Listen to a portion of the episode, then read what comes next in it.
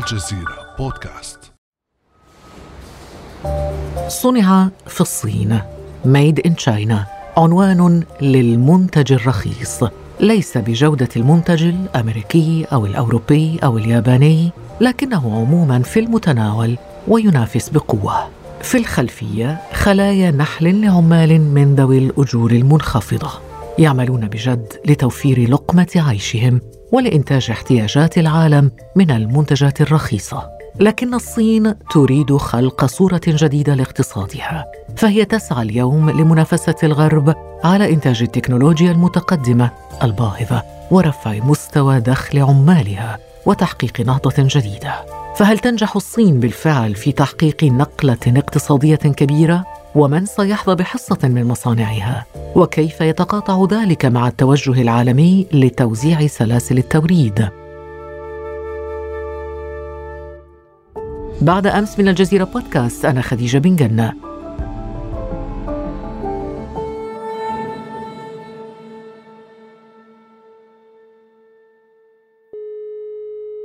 يسعدني أن أستضيف معي في هذه الحلقة الأستاذ عبد الحافظ الصاوي الباحث والمتخصص في الشأن الاقتصادي. صباح الخير أستاذ عبد الحافظ. صباح الخير أستاذة خديجة. أستاذ عبد الحافظ بداية خذنا والمستمعين إلى أصل الحكاية. كيف تحولت الصين إلى مصنع كبير للعالم برأيك؟ يعني لو بدأنا من 1990 وسيادة نظام العولمة والتغيرات التي حدثت في النظام السياسي الدولي من نظام ثنائي القطبية إلى نظام أحاد القطبية كان لابد من متغيرات على الصعيد الاقتصادي حيث عمدت أمريكا والغرب على نقل الصناعات كثيفة العمالة وأيضا الملوثة للبيئة إلى خارج نطاقها الجغرافي وهنا كان المتسع إلى دول مثل الصين والهند وغيرها من الدول الصاعدة وكذلك بعض الدول النامية. هنا يمكن أن نقول كان هناك نوع من تلاقي الإرادات الإرادة الأمريكية والغربية بخروج هذه الصناعات من نطاقها الجغرافي وإرادة الصين في أن تنتقل من دولة فقيرة ولديها كثير من المشكلات تصل إلى حد المجاعات إلى دولة لديها نموذج اقتصادي يسد احتياجاتها الاقتصادية بشكل كبير فوفرت العمالة الرخيصة ولم تعتني بقضية البيئة بل تضررت كثير من الأنهار داخل الصين بشكل كبير. وأيضا العمالة نفسها ومسألة الأجور حتى لا زالت هذه القضية من القضايا المصارة في منظمة العمل الدولية وهي مسألة العمالة بالسخرة التي تمارسها الصين مع السجناء وبعض الأقليات داخلها وفي بعض النقاط النطاقات الجغرافية المختلفة. ثم بدأت ضخ الاستثمارات الأجنبية المباشرة إلى الصين وحصولها على التمويل السهل وبخاصة أن ما بعد 1990 شهد العالم ما يمكن أن نسميه بالتمويل الرخيص وانخفاض سعر الفائدة. فانطلقت الصين في هذا الإطار. طبعا الإرادة السياسية الداخلية للنجاح في هذا المشروع والاستعانة بالخبير العراقي إلياس كوركيس الذي كان يعيش في إنجلترا ويدرس في أحد جامعاتها وهو أتى باعتباره خبيرا بريطانيا لكن نحن تحدثنا عن الجذور وثمت قناعة لدى الإدارة الصينية بهذا المشروع وانتقلت به إلى خطوات كبيرة. وفي هذه الفترة كانت اليابان تتخلى وكذلك دول جنوب شرق آسيا عن مرحلة مصنع العالم لتنتقل إلى إنتاج التكنولوجيا وإلى عالم السوفت وير والقيمة المضافة المرتفعة. طيب سنصل إلى هذه المرحلة. نعم كيف تطور الأمر؟ لكن كيف أثر احتلال الصين لتلك المكانة على اقتصاد الصين وعلى الاقتصاد العالمي عموما أستاذ عبد الحافظ؟ هذه المكانة لكون الصين مصنع العالم حصلت فيه نقلة كبيرة جدا في اقتصاد الصين من حيث قيمة الناتج المحلي الإجمالي ومعدلات النمو التي كانت مرتفعة كانت في العادة تكون أعلى من 12.5% أو 13% بسبب حركة الإنتاج الكبيرة بسبب الانطلاق في البنية الأساسية داخل الصين والتي تعتبر شبه قارة من حيث المساحة. فبالتالي فبالتالي هذا الانتقال داخل الصين أوجد نوع من الحيوية الكبيرة للنشاط الاقتصادي وتدفق المستثمرين الأجانب.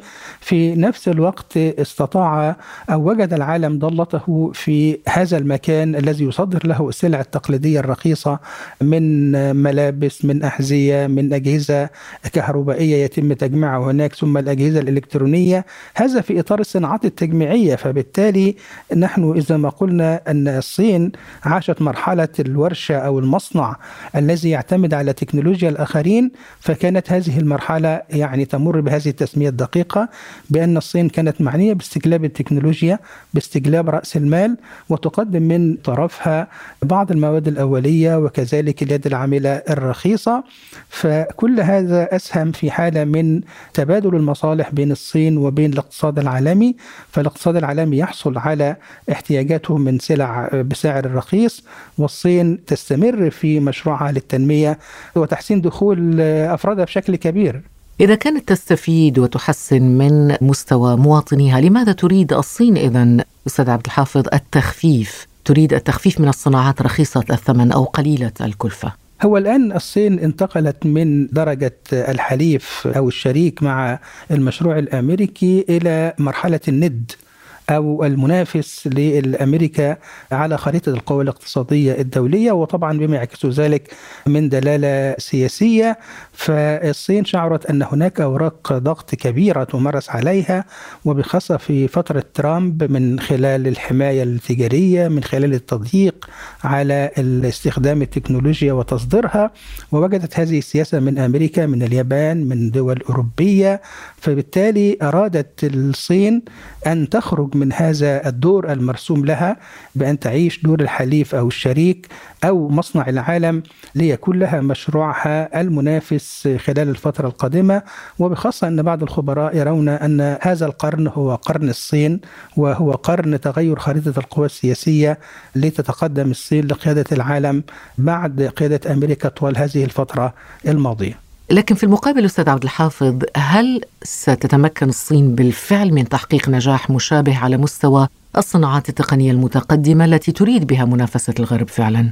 هو بالفعل الصين نجحت في الوصول إلى مراحل متقدمة من صناعة التكنولوجيا وإلا لما وجهت بهذه الأدوات القمعية أو الأدوات التي تحد من تقدمها من قبل أمريكا ومن قبل اليابان وكذلك الاتحاد الأوروبي فمثلا إذا ما تحدثنا عن هواوي وتقدمها بشكل كبير في صناعة الموبايلز إلا أن أمريكا لم تكن يعني غائبة غائبة عن هذا السعر الصيني فترامب في 2018 منع صفقة كبيرة جدا تصل قيمتها إلى 117 مليار دولار.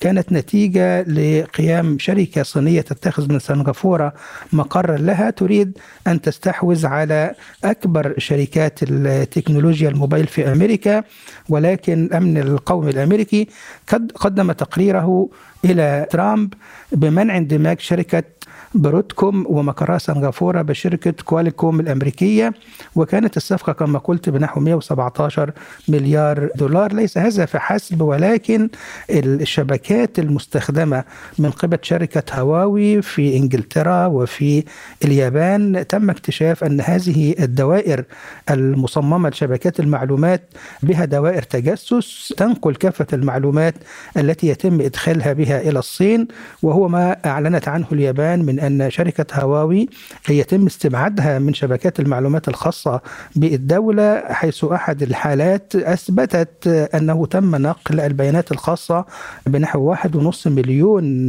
متقاعد ياباني تم نقل بياناتهم إلى الصين عبر الشبكات المستخدمة. طبعا الصين ومنافستها الآن على الجيل الجديد من صناعة الموبايل. هو واحد من التحديات الموجودة على الصعيد الأمريكي والصيني لأن أمريكا تخشى أن يتم نقل التكنولوجيا الجديدة وتكون بيد الصين وبالتالي تفقد أمريكا أحد أهم أدواتها التي تسيطر بها على العالم وهي التكنولوجيا. وهذا أيضا يطرح سؤال حول التزام الصين بالقيم الأخلاقية في هذا المجال. يعني طبعا الصين منذ تجربتها الأولى وهي مسألة انتهاكات حقوق الملكية الفكرية ملحوظة ولكن الجميع كان يلتمس للصين العذر بأنها دولة نامية وأنها يعني في طريقها للخروج من أزمات اقتصادية ضخمة. وكان هذا إلى حد ما حتى بعض الخبراء في الدول الصاعدة والنامية كان يرونه حقا للدول النامية أن تقوم بهذا الأمر لكن أمريكا استغلت هذه النقطة وأفسدت اتفاق للاستثمار. كانت ميركل نجحت فيه بقيادة الاتحاد الأوروبي لعقد اتفاق استثمار بين الصين وبين الاتحاد الأوروبي وكان المفترض أن يدخل حيز التنفيذ في مايو 2021 ولكن أمريكا صدرت للاتحاد الأوروبي مخاوفها من هذا الاتحاد فبدأ الاتحاد الأوروبي يضع شروط جديدة للتعامل وبما أدى إلى وقف الاتفاق وكان سبب هذا بشكل رئيس هو عدم احترام الصين لحقوق الملكية الفكرية لكن الموضوع لا يتعلق فقط بحقوق الملكية الفكرية بموضوع التجسس بعدم الاهتمام بالبيئة وغير ذلك يعني تلوث البيئة دليل على عدم الالتزام بالمعايير الأخلاقية وأيضا موضوع التجسس وعدم الالتزام أيضا باحترام حقوق الملكية الفكرية أليس كذلك؟ بلى يعني المخاوف الأوروبية والأمريكية يجب ألا ننظر إليها في إطار إنساني بنسبة 100% فأوروبا لا يعنيها ولا أمريكا. مسألة حماية البيئة في الصين بشكل كبير بقدر ما تعنيها قضية التجسس الموجودة من قبل الصين عليها وكذلك تغول على حقوق الملكية الفكرية. فالاعتناء بقضية البيئة هو شأن داخلي يتعلق بالصين وبخاصة أن الثلاثة عقود الماضية رسخت لكثير من المخالفات الموجودة في المناخ الصيني ولعل الزائر لبكين يجد في فترة بعض الفترات حالة الاختناق الموجودة نتيجة ارتفاع معدلات التلوث في بكين بشكل كبير بعد هذا كله أستاذ عبد الحافظ إلى أين ستذهب اذا الصناعات الرخيصة إذا بدأت فعلا بالخروج من الصين؟ يعني الخروج الصناعات الرخيصة من الصين قد يساعد عليه لاتجاه الصين نفسها يعني لخطتها أنها تغير من طبيعة مساهمتها في الاقتصاد العالمي عبر التكنولوجيا المتقدمة والقيمة المضافة الكبيرة. فالمرشح بشكل كبير لهذا الدور هو الهند. باعتبارات كثيرة أولا كون الهند منافس للصين على المستوى الحضاري بعد الحرب التي اندلعت في مطلع ستينات القرن الماضي وهزيمة الهند فيها ولجوءها إلى بناء برنامج نووي والتحالف مع أمريكا طويل بين الهند وأمريكا وبالتالي ستكون الهند بما لديها من قوة بشرية كبيرة مؤهلة من حيث ثقافة العمل واحترامه. هي ثقافة مشتركة في المنطقة الآسيوية من حيث ارتفاع معدلات التعليم وبخاصة في مجال العلوم والرياضيات وأن الهنود يعني لهم باع طويل في قطاع التكنولوجيا في أوروبا وفي أمريكا وأيضا اختلاف النظام السياسي الموجود في الهند باعتباره نظام يقوم على الديمقراطية بغض النظر طبعا عن الممارسات ضد الأقليات في بعض الأوقات. أيضا الهند مساحتها كبيرة ولديها موارد طبيعية ويمكنها القيام بهذا الدور ولكنها قد لا تكون يعني البديل الوحيد ولكنها البديل الأكبر. هناك بديل آخر؟ تركيا مثلا؟ ليس بديلا آخرا ولكنه بديل مكمل للهند مثلا؟ مثل تركيا إندونيسيا بعض الدول الآسيوية الأخرى التي أرهقتها التجربة الصينية بالديون. طيب هذه الدول البديلة هل يمكنها أن تنجح في توفير المنتجات بجودة مقبولة وسعر منخفض كما يفعل الصينيون؟ الدولة التي يعني لديها ميزة كبيرة في هذا الشأن هي تركيا لأن تركيا منذ أكثر من عشرين عام وهي تحاول الالتحاق بالاتحاد الأوروبي واستوفت كثير من الشروط والمواصفات الخاصة بالإنتاج في مجالات مختلفة التي تتوافق مع الشروط الأوروبية وبالتالي الشروط الأمريكية. فتركيا باعتبار أن لديها قاعدة إنتاجية قوية في قطاع الزراعة وقطاع الصناعة ويمكنها أن تنتقل من مجال الصناعات التقليدية إلى الصناعات التكنولوجية سريعا فتركيا هي أكبر الدول المرشحة في هذا الإطار. ونحن نلمس حتى على الواقع التسويقي أن المنتج التركي هو في مرحلة وسط ما بين المنتج الأوروبي والمنتج الصيني. فيأتي المنتج الأوروبي اولا ثم المنتج التركي ثم المنتج الصيني من حيث الجودة. فتركيا لديها يعني بعض المزايا التنافسية في هذا المجال. وإن كانت الهند تستطيع أن تتقدم أيضا في هذا المجال لو توفرت لها الشروط والمواصفات المطلوبة. لو وضعنا أستاذ عبد الحافظ كل ما سبق في سياق الوضع الراهن الذي يشغل العالم وهو جائحة كورونا، كيف تؤثر الاضطرابات التي خلقتها الجائحة على خطة الصين للانتقال بسلاسة إلى الإنتاج التقني المتقدم والتخلص من الصناعات الرخيصة وقليلة الكلفة؟ لعل أزمة كورونا يعني ستعطي الصين نوع من الأريحية في الانتقال من الوضع القديم إلى الوضع الجديد فحالة الركود الموجودة في السوق حالة ارتفاع أسعار الطاقة خلال الفترة الماضية بشكل كبير. المشاكل الداخلية الموجودة في الصين مثل مشكلة التمويل وارتفاع المديونيات لدى الشركات الصغيرة والمتوسطة حتى عملاق القطاع العقاري إيفرد جراند التي يعني عانت من مشكلة كبيرة خلال الفترة الماضية.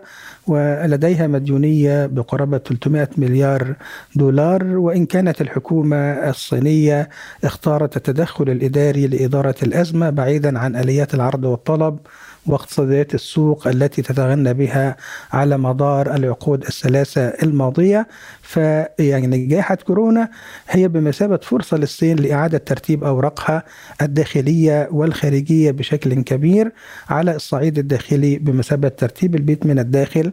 تخيلي مثلا أن دولة لها هذه الصورة على خريطة الاقتصاد العالمي ثم نفاجأ أن أحد أسباب مشكلة الكهرباء داخل الصين الفترة الماضية ترجع إلى عدم وجود الربط الكهربائي بين المقاطعات داخل الصين. يعني آفة كبيرة أن تكون دولة على خريطة الدول المنتجة للتكنولوجيا والمتقدمة اقتصاديا وصاحبة أكبر حصة في الصادرات السلعية العالمية. ثم تفتقد إلى هذا النوع البسيط من التكنولوجيا لإدارة الموارد الداخلية. وده واحد من أكبر سلبيات التجربة. فيجب طبعا لو فتشنا هنجد كثير من المشكلات وبخاصة إن إحنا في نظام شيوعي وينتشر فيه الفساد والنظام الهرمي وما إلى ذلك. لكن لو أتيحت فرصة للرقابة وللديمقراطية الداخلية في الصين أظن إن نتائج التجربة للمراجعة هتكون أفضل وخياراتها ستكون أكثر إيجابية. في مدن تفتقد إلى الكهرباء في الصين أستاذ عبد الحافظ؟ هي الأزمة الموجودة في الصين أدت إلى تخفيض استهلاك الطاقة أو الكهرباء داخل الصين وبعض الشركات كانت بتعمل يومين في الأسبوع وبعض المصانع أغلقت وتم توجيه أكثر من نداء للمستهلكين في المنازل بتخفيض استهلاكهم وقطعت الكهرباء لفترات عن بعض المناطق داخل الصين إذا أستاذ عبد الحافظ الصاوي أنت ترى أن الصين ستبقى متربعة على عرش التجارة العالمية وهي قوة اقتصادية طبعا قطب اقتصادي كبير هل يفترض بالعالم العربي أن يتجه نحو الصين بدل يعني التشبث بالولايات المتحدة الأمريكية كشريك اقتصادي وتجاري أول بالنسبة للدول العربية تحديدا دول الخليج؟ هي مسألة تربع الصين على عرش التجارة الدولية مسألة محل نظر في ظل الصراع الدائر فخلال السنوات القادمة قد نشهد نوع من التراجع في مكانة الصين على خريطة التجارة الدولية. أما فيما يتعلق بالعرب وتوجهاتهم فلن يصلح للعرب حال إلا إذا رجعوا إلى المشروع العربي للتكامل الاقتصادي الذي تم تدشينه في منتصف خمسينات القرن الماضي. ولكن للأسف في ظل الصراعات السياسية ولد هذا المشروع ميتا فمصالح العرب لن تتحقق لا مع أمريكا ولا مع الصين ولا مع غيرها من الدول حتى المشروعات الإقليمية الموجودة سواء كان المشروع الاورو متوسطي مشروع الشرق أوسطي المشروع الإيراني المشروع التركي هذه المشروعات تخدم أصحابها ويستخدم فيها العرب كمجرد شريك. لكن إذا أراد العرب أن يكون لهم مكانة وتوجه صحيح على خريطة الاقتصاد العالمي لابد أن يكون هناك تكتل اقتصادي عربي يستفيد من الإمكانيات المتاحة ويوظفها بشكل صحيح. ومسألة العلاقة بمن تتحدث على حجم المصلحة الموجودة فكلا المشروعين المطروحين الأمريكي والصيني هي مشروعات استعمارية بدرجة امتياز.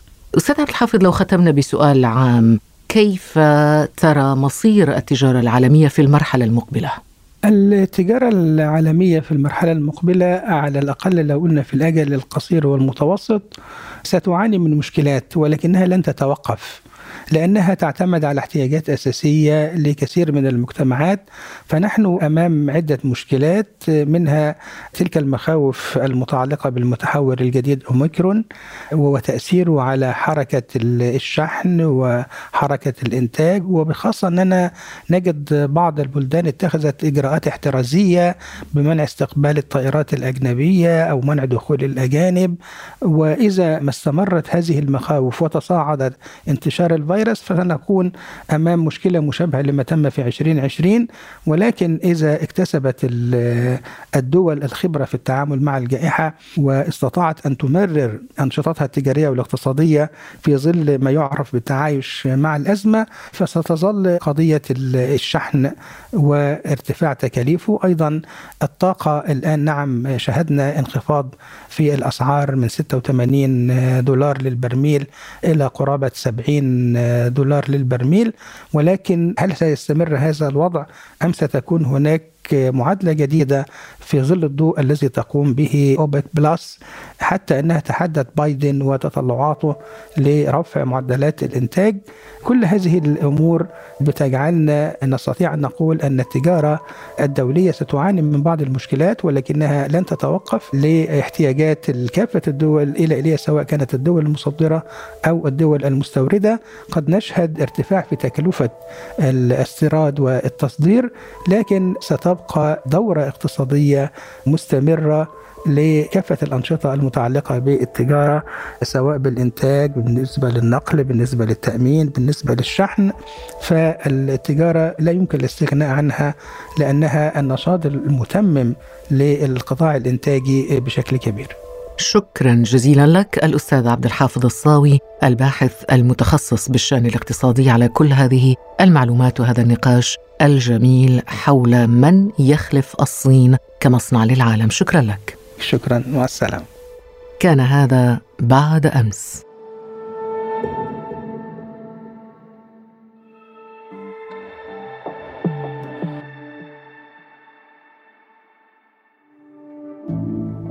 ابقى على تواصل مستمر مع الجزيرة بودكاست ولا تنسى تفعيل زر الاشتراك الموجود في تطبيقك لتصلك الحلقات يومياً.